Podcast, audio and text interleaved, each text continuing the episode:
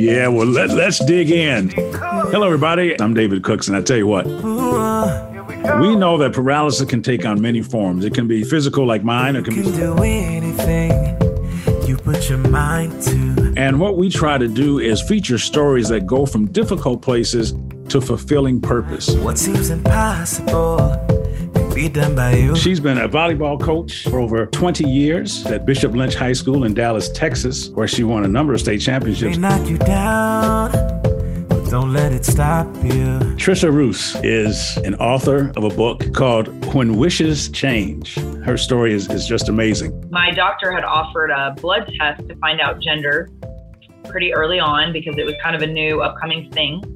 And I, I'm a planner. So I was like, yeah, absolutely. I want to do the blood test. And so when I got the call about what I thought was just going to be a gender reveal and start planning some little gender parties, her voice was definitely more serious. And she let me know that um, I was indeed having my lady baby. However, um, she tested positive for trisomy 18. And at the time I heard that, I said, Well, how do we fix that? I'm sure that's fine, right? And I was at a work conference when I received this call a long way away from home. And she said, No, Trisha, this is fatal. Uh, typically a fatal condition. You need to get home as fast as possible. Got so much to give, a lot of life to live. You must go from paralysis to purpose. Get your pen and paper out. Yeah. I'm taking notes. paralysis to purpose. Hello, everyone, and welcome to another episode of Paralysis to Purpose to Podcast. If you're a first time listener, welcome. And I need you to share this podcast, like this podcast, and I also need you to make a comment because that way somebody else can hear it as well. I'm David Cooks, and you know, I, I love my job because I get to speak with some of the most intriguing and inspiring people in the world. And today is no exception. Trisha Roos is an author of a book it's called When Wishes Change. I've got my copy right here. Um, you need to read this book. That's all I'm going to tell you. We're going to talk about that book a little bit today. Uh, she's been a volleyball coach for over 20 years. Uh, she spent 16 years at Bishop Lynch High School in Dallas, Texas, where she won a number of state championships and did a three-peat, I believe, which is amazing for someone. Oh, she's let me know. She's got four of them. Four in a row. four in a row, not just four of them. She's got four in a row. And for someone who's coached over 30 years in, in basketball and never got one, I know how difficult that is to get one. And she's got four. So we're going to talk about that as well. Uh, she's a mother, she's a consultant, um, and her story is, is just amazing. I, I want to read something from her book that will kind of set the tone for us today. And it says, um, in our common love for Annabelle, God changed what I knew of trust, marriage, faith, perseverance, overcoming, sports, community, obedience, humility, mystery, dot, dot, dot. Wow. I want to first of all just welcome you, Tricia, to the to the podcast. Thank you. I really am excited to be here. we're going to talk about this book and your daughter um, and we're, we're going to discuss so many things today because within the pages of your book there was the tension between faith and doubt and hope and tragedy and loss and grief and lies and truths all these things were coming together as you uh, had to deal with the birth of your daughter Annabelle. And um, we're going to talk about that today. But before we do that, since we started off talking about athletics, um, take us take us through a little bit about um, you, you just you just recently left Bishop Lynch High School in Dallas, Texas. Uh, you left the school uh, as a teacher, and you're doing different things now. Why don't you tell us a little bit about what you're doing now, athletically, and also on a professional level? Sure. So, um, you know, in college, I didn't feel like I had a strong calling to be a teacher in the classroom, but I knew at a very young age that I loved coaching. I loved learning about coaching. I would ask my coaches different questions about plays and like I would think about designing my own offenses, you know, for for basketball. And I went to a really small town in Texas where I grew up, and I played six varsity sports as a high school athlete. and so I learned hold a on, lot. Hold on, hold on a second. How, how many sports did you play? Six. You said six. I didn't think I heard that right. Are are there six varsity sports? Oh did you- yeah, I. What I did you What did you play? I did volleyball, basketball, um, track. I did tennis, cheerleading, and cross country. So I competed in six sports in high school.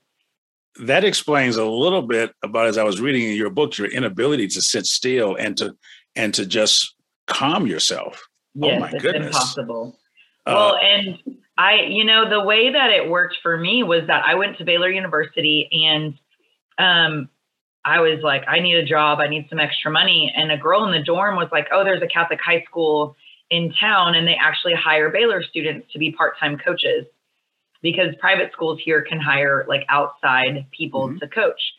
And so I went, and there was an opening as a middle school um, volleyball and basketball coach. This was my sophomore year of college. And um, I just really bonded with the athletic director and had a very strong passion as, you know, I was 19 to coach. And so he kind of took me under his wing and said, All right, I'm going to let you do this. Well, I had really strong success coaching the middle school girls in both sports that year. And then that next summer, at the very last second, and I don't know the details, but he fired the varsity volleyball coach up at the high school after some dispute and called me up and said, Do you think you would be capable of coaching varsity girls in the high school? And again, now I'm 20 and I'm like, Of course, I'd be happy to. I'd love it. And I think I've always exuded like a confidence and a maturity. And so I don't know that the, the parents knew that I was barely two or three years older than their kids wow. because I even had to get trained to drive like the the small bus to get my kids around to different games. But I took over as a varsity head coach at a small private school my junior year and senior year, and then they hired me full time um, after I graduated from college. And I was teaching um, kind of like a business applications class because I was a marketing business major. And I loved the coaching, but knew I wasn't so much into the teaching. And so when I applied for the job at Bishop Lynch, um, I started out in marketing and then I moved over as the director of admissions. And that ended up being a really good fit because I love relationships and personable. I love meeting new people. It's always go, go, go. It's a lot of just busyness, but I could also coach and do my passion, but not be in the classroom. And so I took over that program also very young in 2007. Um, we had a terrible season. We lost. Our record was 12 and 18. Uh, I showed up to a tournament in Austin on the wrong weekend because I was misinformed of the dates. Um, but I did a lot of growing in that one year. And then we actually won the state championship my second year uh, in 2008. And I just, at a very young age, I was like, this is how I'm going to coach. This is my philosophy. I'm going to stand by what I believe and what I know. But at the same time, I wanted to learn so much and I wanted to grow as a coach because it was a passion of mine. And so from then on, from 2008 to 2020, um, 21, we never missed the playoffs. Um, we made it to the final four or the finals, I think, percent of the time, um, and then won four more state championships. And so, in the midst of all of that, like I wanted a family with my husband, and we did have a son, Cameron, in 2011. So that was right before our streak started. And um, once I was so busy with work and volleyball, Cameron was just growing up before our eyes. And he was a lot of work, you know, because we were both working so much and having a one child was a lot. And so it wasn't until 2014 that he started asking for a sibling. And as you know, you see in chapter one, he asked for a lady baby. Mhm. Um, he couldn't say his R's very well, like the word girl. Right. And so he just called girls ladies, which I think is actually more appropriate. Maybe we should continue that.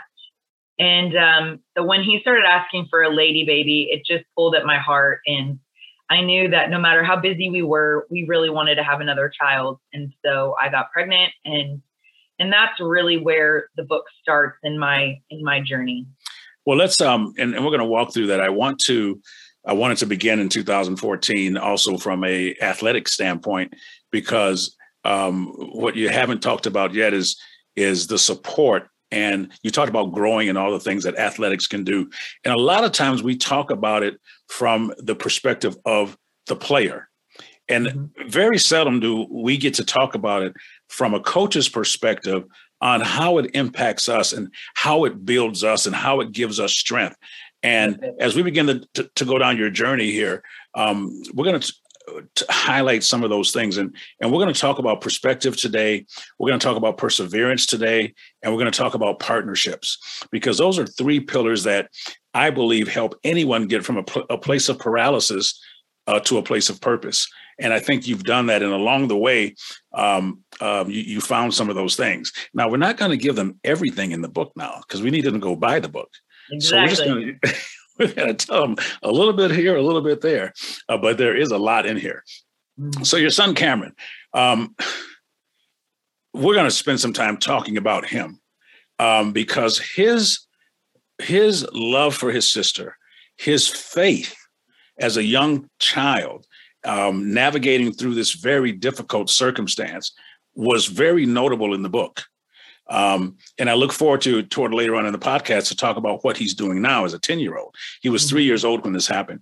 So you and your husband um, uh, decided to to have a child, and um, and it's one of the things that I think sometimes people take for granted. First of all, they take for granted having children, and they take for granted the fact of having a healthy child.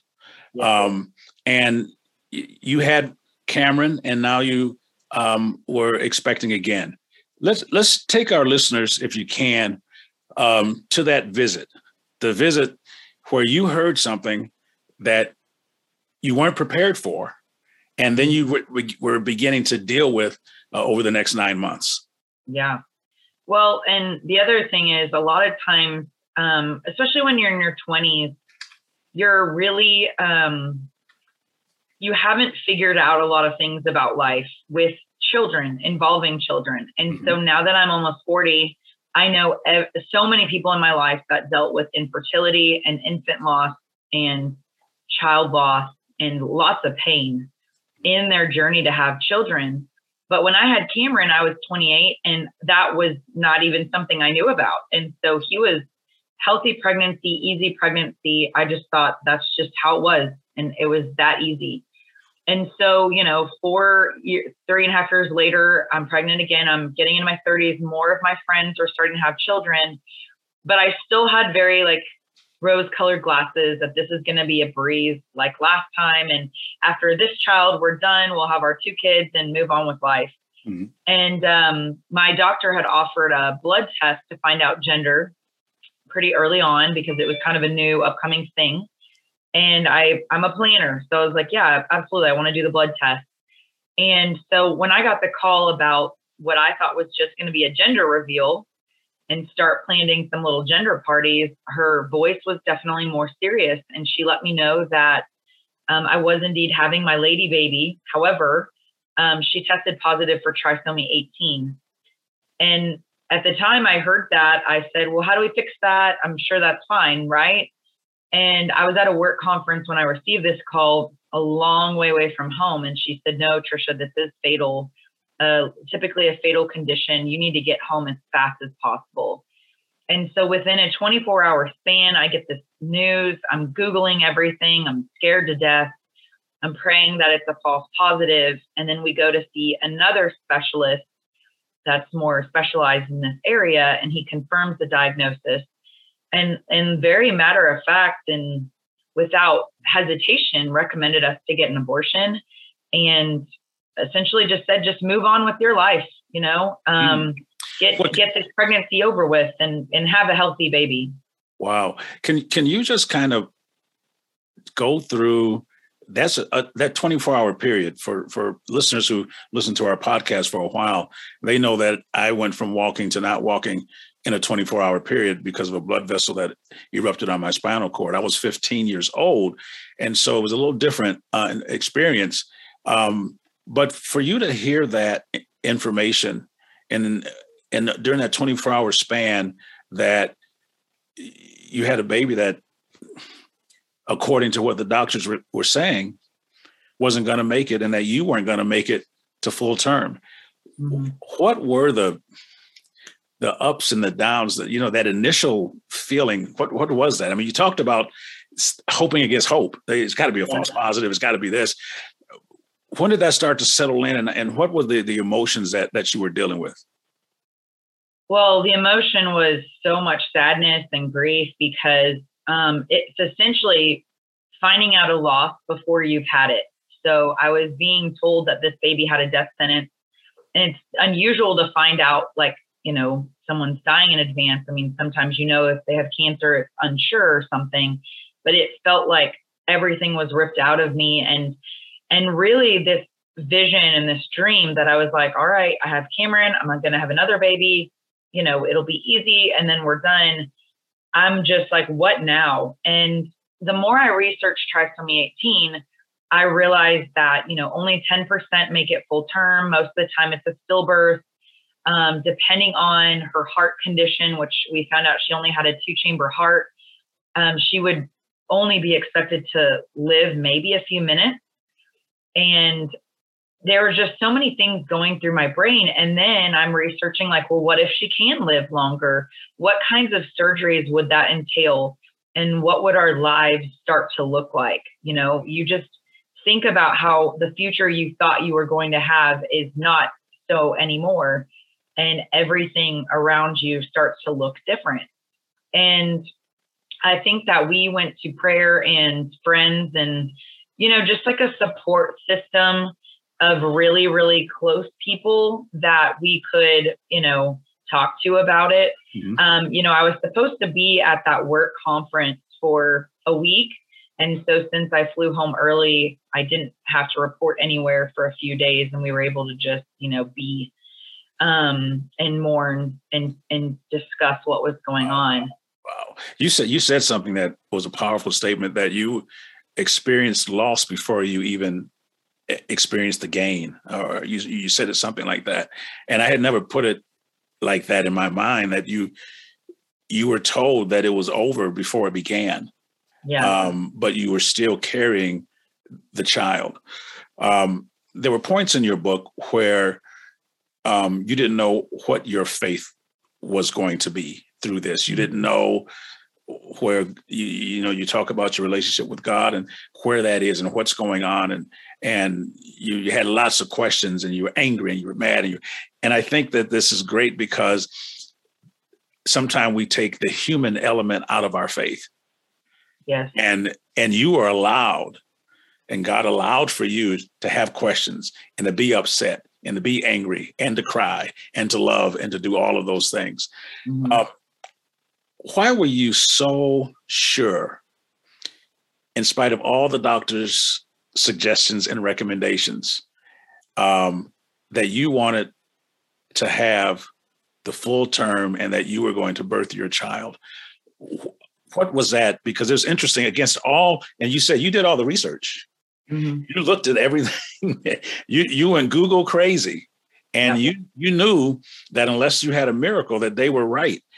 What what was it that caused you to just go against that and say no i am i am having my child well i think my faith was number one but along with that i do feel like this athletics parallel my whole life was what really got me into gear because you know a lot of times as coaches or as teachers we're constantly talking we're instructing we're telling other people what to do and how to do it but we're not doing it ourselves like no one's putting us in the game and asking us to get the kill at the end of the game and, you know, get the serve. I'm telling them from the sidelines. And I saw this as a very actionable way for me to walk the talk. And in any situation in coaching, I, you know, to be honest, I never wanted to be undefeated. I always wa- wanted to have a loss somewhere in there or some losses early in the season because I needed the girls to know how to lose gracefully and how to fight till the end and just understand what it's like to be down, you know, and to fight back. And I didn't want to just cream everybody and for it to be easy. And and I always told them if we lose, if you say can all say that you gave it your all and fought till the end, I'm going to be pleased. I'm going to be happy, you know. Let's bring the best teams in the state to play and if they beat us, they beat us as long as we go out hard. And so in this situation, I thought for me not giving it my all mm-hmm. and committing to the climb and to the struggle and how difficult it might be, it was a cop out. Like it wasn't I'm telling these kids all the time, don't give up in the game. It's not over till it's over and it's the last point of the set and the match and the whistle blows. And then they see me having the same opportunity to have that kind of decision and they find out that I gave up. And so I did think for me it was an opportunity to just wow. be in action and for everything that I had said for so many years of coaching to implement it in my own personal life. Wow. So um, we, you gave us the, the diagnosis of, of um, trisomy 18 and what that means. Um, it's 2014. You're about to go into the volleyball season. And this is the season of the three-peat. You're looking to get your third consecutive championship. You talked a little bit about the impact of sports on you as a person and your drive for or of, of having to walk the walk as a coach. And you're going to um, do what you told your players for years to do. Now you're going to do that.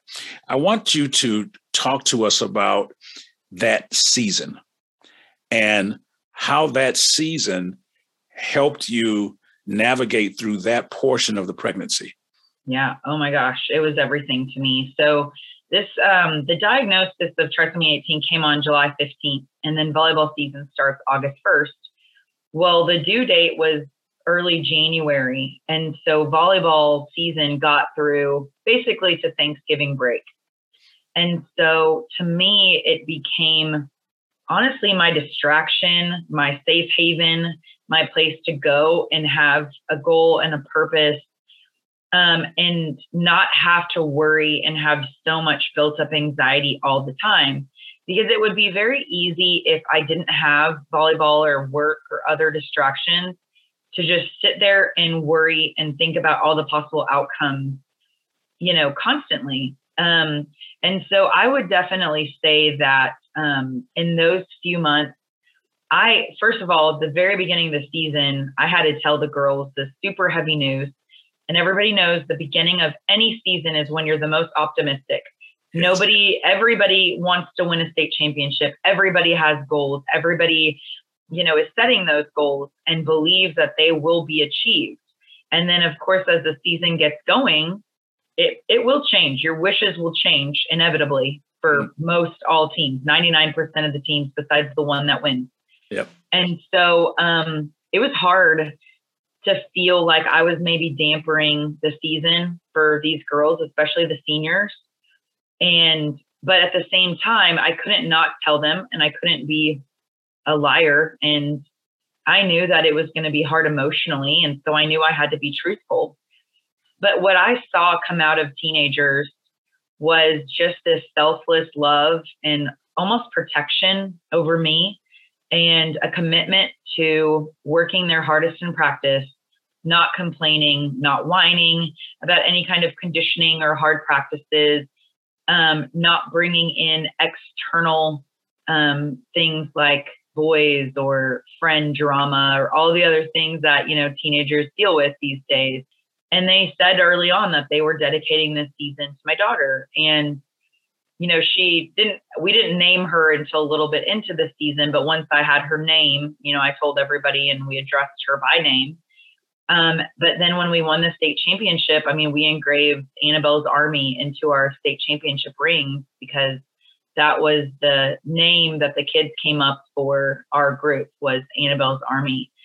And um, you know, winning state is hard. And I will say with the five state championships I've won and even the, the times we've been in the finals or we were close to it, there's always something. There's always maybe a more selfish player or a parent or you know group that's a little bit more difficult um, did, did you say a parent yeah, surprising, right? Yeah. A whole nother conversation I'd love to talk about. No, yes, but um, that year, it was not like that at all. I mean, I think when people rally together for something bigger than themselves and they stop focusing on their selfish desires and they care about others more than themselves and the team more than anything, you see the best come out of everyone. And there was no doubt in my mind, you know, once that state championship game got going, we lost the first set. Um, but I still knew I was like, we're winning this. There's no doubt that we will lose. I mean, that we won't win because um, they are so close. They're so bonded and they want this so bad for something other than themselves that it will happen. I just knew it would. Mm. Something about perspective that that can um, it drives everything in your life. When mm-hmm. how you see it changes it. And for your girls that were playing for you, um, your story and your situation changed their perspective. And one of the things that I truly believe in is that um, when we begin to serve others and we and we take a take a break from our own problems and look to serve somebody else, it changes what we do. Um, this would be a great place for us to take a quick break. Um, and when we come back, you know, you won the state championship, um, but then that was over and reality kicked in. And we're going to talk about some really tough times that you had going forward, uh, but we're also going to talk about some victory that you had too. We'll be right back right after this. We hope you're enjoying Paralysis to Purpose, the podcast. Be sure to follow us on Facebook, Instagram, Twitter, and TikTok at Paralysis to Purpose for more updates. Also, check out David's website at davidcookspeaks.com to learn more about his mission and purchase his book, Getting Undressed From Paralysis to Purpose. Welcome back to Paralysis to Purpose, the podcast. I'm David Cooks, along with our fantastic guest, Trisha Roos. I want to read something from the book. Right before we left, we talked about the fact that she had three-peated uh, in volleyball for a state championship, and um, volleyball ended, and the reality of her pregnancy kicked in. And I want to read something, and then we're going to go from go from here. Crying dominated my morning commutes. At work, I held back the tears mostly. At night, I often cried myself to sleep. I tried to pray, to understand, to see the bigger picture, and to find courage. But most often, the best I could manage was more tears. Volleyball was gone. And my swollen ankles made walking difficult. I had trouble reading through reading through that. Volleyball is over, and and for for many people, sports is an escape. Whether it's for the players, the coach, it allows for you to get away from the reality of life and just focus on something else. Mm-hmm. Volleyball is now over, and you have visits and you have decisions to make, and you're crying at night. Yep. Tell us um, those next steps well, the other thing to add to this is it was going into the holiday season. And, you know, holiday season is filled with fun and joy and family. And I did not have those feelings very much. And especially when I already had a little three year old boy, you know, you're trying so hard to put on the act of, you know, I'm so excited about Christmas, but I'm also scared to death because Christmas means I'm about to have Annabelle if I even make it that far. And I remember in particular, you know, as we got closer to Christmas, we went to mass um, at school, and you know the the readings as you get closer to Christmas are about Mary riding into town on the donkey, pregnant without knowing what was to come. They didn't know where they were going to stay. There was just complete uncertainty around her pregnancy about the future and the outcome of it. And not that I would ever compare myself to the mother of Jesus, but it felt extremely similar, which made it even more heavy. Mm. And um and you know, also around the holidays, you know, you have Thanksgiving break off, you have time over Christmas break and and I think for me personally, when you're just off or you have less to do and less to focus on, the weight of the future and what was to come just flooded my mind all the time. And so we knew going into December that the fluid was building up inside of me. And full term was right around Christmas, technically. And once we got to that point, we knew that it was going to be unsafe if we waited too long. So we scheduled the C section for December 29th. Um, but I would definitely say that from volleyball season ending and ending on that, you know, that high note of a state championship and that all our dreams and goals had come true and that they did this for Annabelle, it was all these warm and fuzzy feelings. And then it just very quickly tanked, you know, and sometimes after a really high high, you get so high on the mountain and then you just propel down to the valley because it's such a stark, you know, contrast you go to school and I go to work, but there's no practice after school. I wasn't seeing these girls every day. Um, it just gave me more time to think. And sometimes that's not really good. But um, if it wasn't for me going through that really hard time, um, you know, at the same time, it, it did give me time to contemplate all the different scenarios Mm-hmm. Um, and I talk a little bit in the book about visualization drills that I do with my girls. And I did a lot of that with the pregnancy, like kind of the what if scenarios. Right. And and and and that had to have a time and a place. I couldn't, you know, have the volleyball season and have her the next day. I wasn't ready. My heart wasn't prepared for the different scenarios for her birth. So it was really hard, even like you reading that or me rereading that part of the book, even writing that part of the book those emotions come back very heavily. And I just remember it like it was yesterday. But I also know that sometimes you have to go through those really hard times to really find yourself and just to figure out, you know, what your next step is. Mm. I, I want to talk about Cameron for a minute. Cameron was your three year old son at the time. He's 10 years old now. And we're going to mm-hmm. make sure we talk about him before we finish the podcast today. Um, about his relationship um, to his sister Annabelle. I it, it was um, I don't know if it was a ray of hope or light or something, but the, but can you just share that because we because the relationship he had prior to her being born, and then the relationship he has to, with her now, there mm-hmm. still is this consistency. Could you just talk about that because for a, a three year old, and and I don't know how much he really understood, Mm-hmm. But he he had some depth in what yeah. he was in what he was doing. Yeah. So Cameron is a very smart child. He's always been extremely gifted. And I think that him going to through a situation like this very young, I mean, it did bring some very big topics into his life that most three year olds don't have with their parents about death and eternal life and heaven and dying. But we had to talk about those with him because we not only had to prepare our own hearts for all the scenarios, we had to prepare his as well. Mm-hmm. And one thing that, you know, you've read in the Bible is that God says have the faith like a child. And I've read it a million times, but it didn't click with me what that really meant until I went through this experience with Cameron. And so when I would explain to him what was going on, he was so excited, of course, that we were getting the lady baby that he wanted right. and prayed for.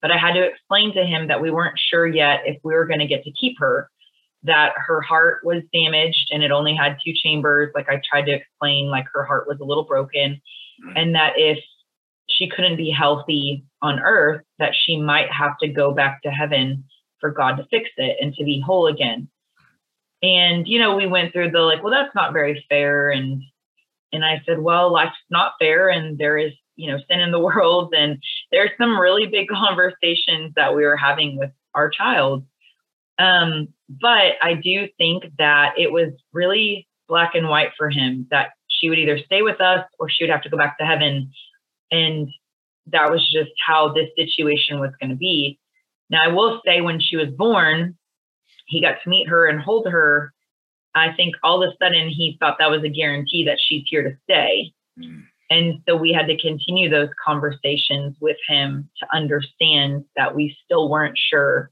about how long she would be with us. And, you know, the image of Cameron that I have in my head when I think about him and Annabelle is really, it's on the homepage of my website, whenwisheschange.com.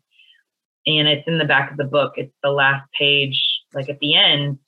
And my sister hired a photographer to come to our house when we brought Annabelle home and um, take pictures of the family just to make sure that we had that you know precious moment. And we had not slept. I was actually really angry about it and did not want to participate.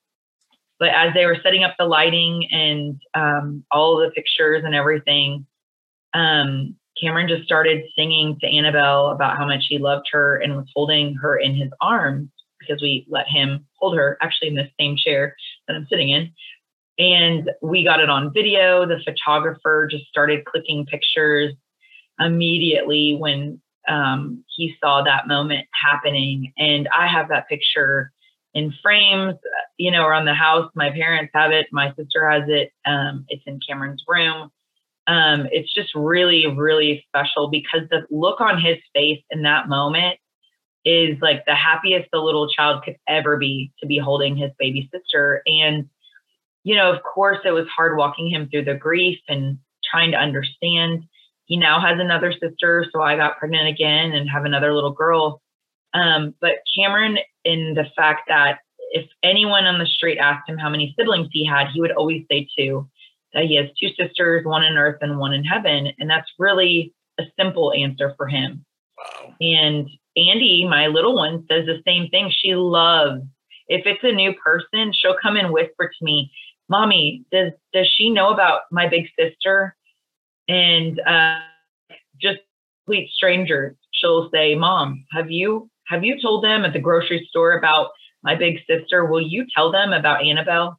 And she gets so proud when I share about Annabelle and when she gets to tell people that she has a big sister in heaven. And so that whole concept of having the faith of a child means so much more to me now Mm. that I've witnessed the faith through their eyes. Right. Um, So- so, um, we've alluded to it, and so so let's get to December 29th um, uh, when you had your C-section, and um, Annabelle lived for six days. Um, Six, by the way, for those who are in numerology, is the number of man, and seven is God's number of completion. Um, so that's that's an interesting thing here. Um, first of all, could you why the name Annabelle? So, okay, my third child, Andy, is actually named after a volleyball player that played for me, and we were just very close. And I just love that girl. Um, she exuded all things like leader, Christian, great girl. And I just always loved the name Andy. And when I thought about that for Annabelle's name, the name Andy doesn't necessarily have meaning, you know, like purpose and meaning. And um, I just didn't, it didn't feel right, like not for this child. And so, you know, everybody goes through baby books or baby lists. And in this particular situation, I was really looking for meaning in a name. And I mean, gosh, the list was so long and all these names. And for some reason, when I came across Annabelle, I, it means like gracefully beautiful. And I just thought that a lot of people would dismiss her life and her purpose and just the fact that we're choosing to keep her. But to me, no matter what her heart is like, or her brain, or her development, or her physical attribute, that she is fearfully and wonderfully made and she's beautiful. And so I kind of slept on that name. And I even remember, I think, waking up and turning over to my husband. I was like, her name is Annabelle. like, we can talk about it, but but I'm that's pretty- I'm pretty sure I picked this name. And um and it just felt right. And it you know, it's so funny. I don't know if you went through this, but even like with the book title, it's like I went through hundreds of names and I was waiting for like a feeling of like, yes, that's the one. And I didn't get it. And I was so discouraged. And then one day my editor just stopped me and she said, That phrase you just used, I think you have your book title. And I was like, Nancy, I don't even know what I just said. What did I just say? And she said, You used the phrase when wishes change. And we both got like goosebumps and like we're almost in tears. And we were like, That's the name. And that's how I felt about naming Annabelle because I just felt like that was what her name was meant to be. Hmm. December 29th comes. I know you've got to be anxious, excited, all kind of emotions. Um, and Annabelle is born. Uh, you have a scare initially, which is kind of is a foreshadowing of what the next six days were going to be. When you delivered Annabelle, uh, she wasn't breathing, um, but then she, she, came to life. Yes. Um, and you experienced that frequently over the next six days. You also you also experienced um, some areas of growth um, and feeding and other things. Um, can you walk us what walk us through just kind of what it was like to live on the edge of death, so to speak? You know, we learned very quickly that we had to live in every moment for what it was and do the best that we could in that moment and do what we could to support her in that moment. And you know how you think about a day where you go through the whole day and you're like, what did I even do today? Like, you know, like nothing got done and it just like passes. Um, it's like when you're on vacation and just kind of like you lay around and nothing happened. Mm-hmm. Um, you're not counting minutes and hours. You're just kind of letting the days go by. And in this particular situation, I mean, we were counting minutes of her life. We were counting hours of her life. And at the end of every full day, we were singing happy birthday to her because she made it um, a day longer than anyone else predicted that she could. Wow. And so, um, and even I tried in the book to like, well, and it's and it, it's based on the titles of the parts. It's like all the time in the world, you know, in the pregnancy, and you feel like you could be in this stage forever, and it will. It's going to be a lifetime away until she comes. And then when she did, it was just a constant like living in the moment and living minute by minute and I am not a doctor. That is not my training and background. I was very reliant on the advice and guidance that I could get from the nurses and doctors that surrounded me, but also with my intuition and what I personally felt my daughter needed, um, you know, to survive and to be comfortable. And so there were times sometimes where I just knew that she needed something different, you know, that what was working or what we were doing wasn't working anymore. And, you know, I, I allude to a nurse. I talk about a nurse that was like our angel that just came in one night as our night nurse and changed everything. And so much went right. But I think that's such a good analogy to how we as individuals can really brighten somebody's day or change the whole mood of something just by um, being kind and being caring and loving towards somebody that's going through a hard time, like how much impact we can have as humans. And um, I felt like we did everything we could through her life to make it comfortable and the best that it could be.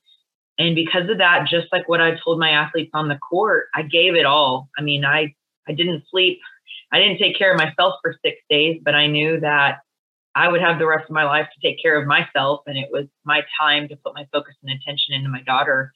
And I don't have any regrets. I don't think there's anything I could look back on and be like, you know, I wish I would have done more or um, could have done more. Even, you know, though she passed away, we knew that was inevitable and it, there was no way of saving her. But I feel like that was the life she was meant to live. And I now feel like it's a, such an honor that I got chosen to be her mom and have the opportunity to take care of her.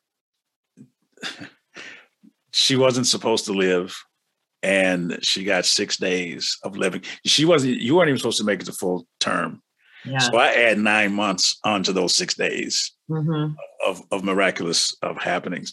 Um, you talked about um, the nurse that came, and there were a couple times you had different doctors that all of a sudden showed up in your life. You seem to have had people who were assigned to your journey that came into your life at the right time to give you a boost, to give you a sense of encouragement and hope. And that's that partnership we talk about that these journeys are never meant to be to be taken alone. Writing this book had to have not been easy for you. This book is extremely transparent. Mm-hmm. And um, we haven't had a chance to talk about loss today and grieving. Um, there was a time in here um, when when you were uh, at one of your doctor's appointments and someone asked you how you were doing and and you said fine, and you said to yourself you were lying. Mm-hmm. How you know? And sometimes when we deal with these things, we takes us a, a while to to come to the truth. Um, how how did you handle the grieving afterwards, and and when did you you never you never forget this, and it never goes away. But when did you um, become better at handling the loss of your daughter? Well, um, I I think that the five year mark um, was a hard year, and for my husband and I. So I think that every year after her death, you know, her birthday, day that she died, the holiday season was not what I was looking forward to because I knew that those emotions were very raw and you just get very triggered. Like I remember a year ago, this is where I was and what was going on, you know? Mm. Um, and it was mostly that time of year that was really hard. Um, around five years, I thought things were getting a little better. Um, but for some reason, a lot of grief around the whole year, not just the end of the year, the holiday season, surrounded myself and my husband. And it wasn't until then that I actually sought therapy and went to a grief counselor. And one thing I learned is, you know, I worked at a high school, right? Mm-hmm. So in the year that Annabelle um, was alive, everybody in the high school knew my story. All the parents, all the kids, all the faculty members, all my players and athletes. Well, five years later, all those people are gone. Like thousands of people are now graduated, they're in college, they've moved on to a new chapter. And I felt like I was left with some pain and some grief, but a lot of people surrounding me that didn't know me before Annabelle and with Annabelle. Mm-hmm. And so there was a little bit more guilt if I was upset around the holidays or at different times because the person I was with was like, What's wrong with you? You know, or I felt that way. Right. Right. So I really had to get through that point. But I wouldn't say it was literally until this year. So her birthday just happened a month ago, really. And um, it was the first year that I didn't cry. And I went from my perspective changed. Instead of being sad over the loss, I was happy that it happened. I was happy for being chosen as her mom. I was more honored. I was happy to know where she is and what you know our journey has looked like i'm happy that i have another child andy that i probably wouldn't have had without annabelle and so i think it's continually a process and you're right like you'll never forget it but i'm able to look on it and not be sad as much as i did the last seven years wow um, I, I was trying to find a quote in the book somewhere where you mentioned, I, I remember one of the doctors said that your daughter was teaching them things that they had not learned in medical school or in life. And then there was mm-hmm. somewhere else in the book you talked about Annabelle is our daughter. She's not just um, a hero or someone that can inspire she's our daughter and we need to make mm-hmm. sure we remember that. And i think that's important that sometimes um, when you are a coach or you are a person of fame or, or someone that is known people forget that you're human. Yeah. And the, and and that part of you never goes away. And in fact it shows up as soon as you leave the gym. Mm-hmm. um, and then you, then you have to deal with stuff for real. So um, what are you doing now? So um you know, when I came up with the title of the book, it was about a year ago, and all of a sudden things felt really uncomfortable in my job situation. Um, I was spending a ton of time away from home. The pandemic made things really difficult in my office. And so typically we do hundreds of tours of campus during school days. I was having to do those in the evening. So I spent 40 nights away from home doing those. And then we interview 700 applicants at night. And um, and then I particularly had switched to a supervisor that was not very nice to me. And I started looking up and realizing the place that I thought I would be my entire career maybe wasn't that anymore for me. Wow. Can I can I interject something right there? I I went through that same thing in 2016.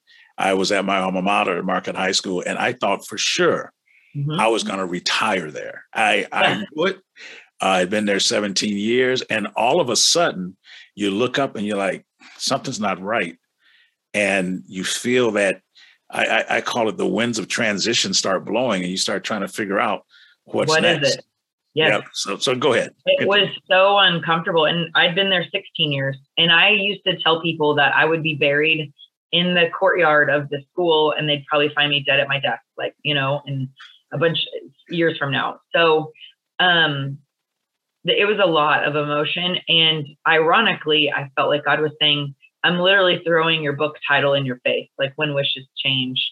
And, um, and that's when the book you know, was getting to the publisher. And that's when I was introduced to speaking as an opportunity.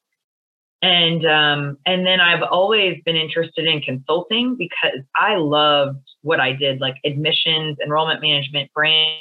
And there's no manual for how to do that. Everybody has all these first year teacher guide, and people can major in coaching and in college. You can't do that in admissions. You're thrown in like into the wolves and they're like, all right, you know, good luck.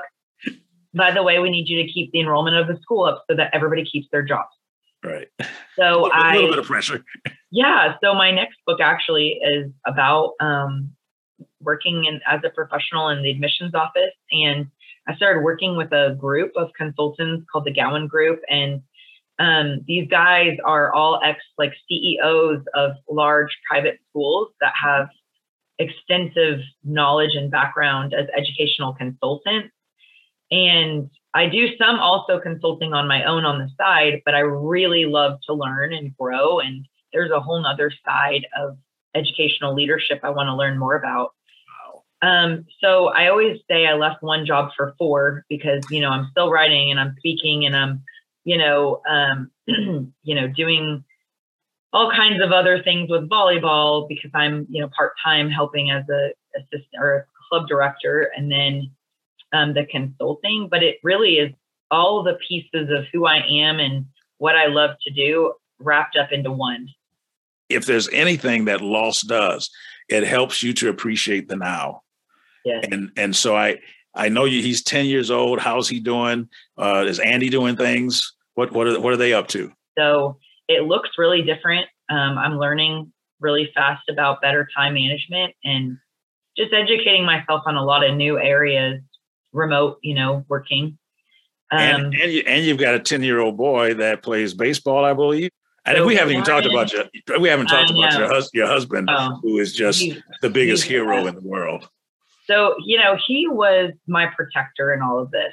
And I think that um, we grieve differently. That's another thing I think a lot of couples learn is that you experience grief very differently. As I am very transparent, there was a lot of tears and a lot of anger and like very vast emotions. And he was more even keel and like, let's rationally talk about this and what this looks like financially and how this is going to play out in our lives and how we're going to prepare and how I'm going to protect everybody.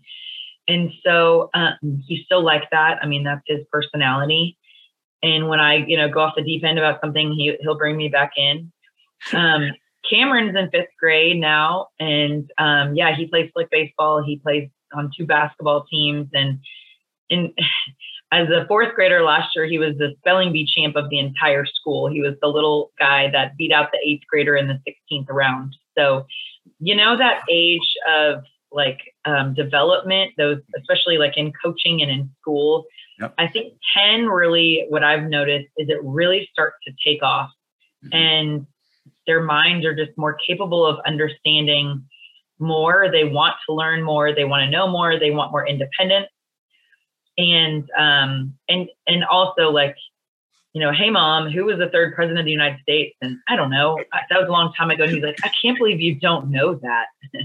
exactly. He knows everything because he learned it, you know, yesterday, yesterday. in history. um, uh, but he's, you know, pretty quiet. He's um, he's intelligent. And then my five year old is crazy, energetic. She wants to be a YouTube star and Oh wow. Um, she's very, very good with people, speaking to people, adults. Um, you, did you say a YouTube star? That's that's a whole generational concept. I mean, well, you know, she if they watch like different YouTube videos, she's able to present herself. Like she'll get my camera and say, "Hey guys, it's Andy, and I'm going to teach you how to do a makeup tutorial." Um, so it, yeah, it's different, and it's different raising a girl than a boy. Um, but they're they fight like cats and dogs, and then they hug and cuddle and love each other too. And every day we pray for Annabelle in heaven, and they both do. And um, I think it, you know, so I, used to be more sad. I'm like, I'm never going to have a family picture with all three of my children in the same picture. Um, but now I can just see that her life was meant to be what it was. And our lives, the way it played out, is meant to be how it is. And so I don't think that way anymore. It's changed a lot. Wow. Well, before we sign off, um, I want to give you an opportunity. If there's one last phrase or thought that you would like to leave with our listeners, what would that be? Well, it would definitely be allow your wishes to change because um, the one thing that came to me with that book title was I didn't want this just to be a book about our story and journey. Um, I wanted it to be bigger to where anyone that read the book could relate to having a wish or a dream that maybe they always set their sights on, um, whether it's a, a kid and they don't get into their dream college or something, or an adult that's dealing with an unexpected change or circumstance or loss, and be able to see that um, there is pain and there is a lot of growth that has to occur, and it's not going to be easy dealing with that change, but it, there can be beauty and joy on the other side out of something that is bad. And, you know, I started writing in November of 2019, pre pandemic. And then I really felt as I was writing through the pandemic and knowing it would come out in the midst of a pandemic that it could relate to even more people than I ever dreamed because all of us were going through significant change and adjustment hmm. and having mental health issues and problems because of those changes and adjustments. So, um, you know, I've gotten a lot of really positive feedback and reviews, and I really believe it's a book that can impact lives and also give perspective of how loss and bad things or things happening that you don't plan for can turn into something amazing. Absolutely. I believe that on the other side of every obstacle is a story, and that story is not just for you, but it's for others and to impact their lives. So that's fantastic.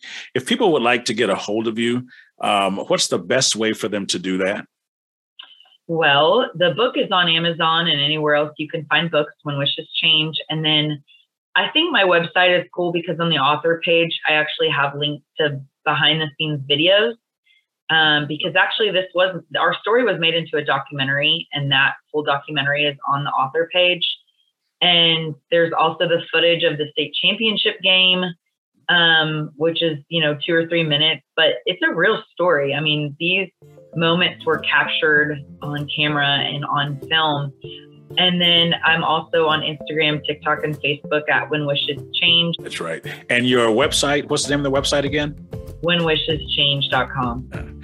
Well, Trisha, this has been a great conversation. I appreciate you taking time out of your schedule to join us on Paralysis to Purpose.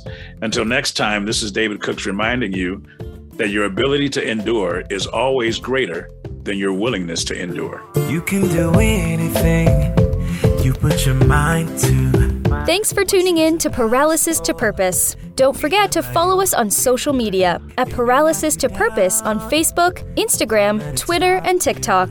To purchase his book, visit davidcookspeaks.com. Be sure to tune in next time for more inspiring conversations with David Cooks. And the first record that I did make, I did a song called Father's Day. And I, I noticed that a lot of the men around me really, really did a lot um, to be in the lives of their children. I had a lot of friends who were great fathers, um, who fought through a lot of obstacles to be great fathers. and allow nothing to get in the way of them being fathers. Next time on Paralysis to Purpose. I'm really excited to have Vernon Thompson with us today. So I just felt like it was a great time for me to just do a tribute to those guys. And I recorded the song. I did the video, but I went around with the camera to all a lot of the fathers who I admire and just filmed them with their sons. I just wanted to get real moments of them with their sons. And I put the video out on Father's Day and it went viral. Oh, paralysis to purpose.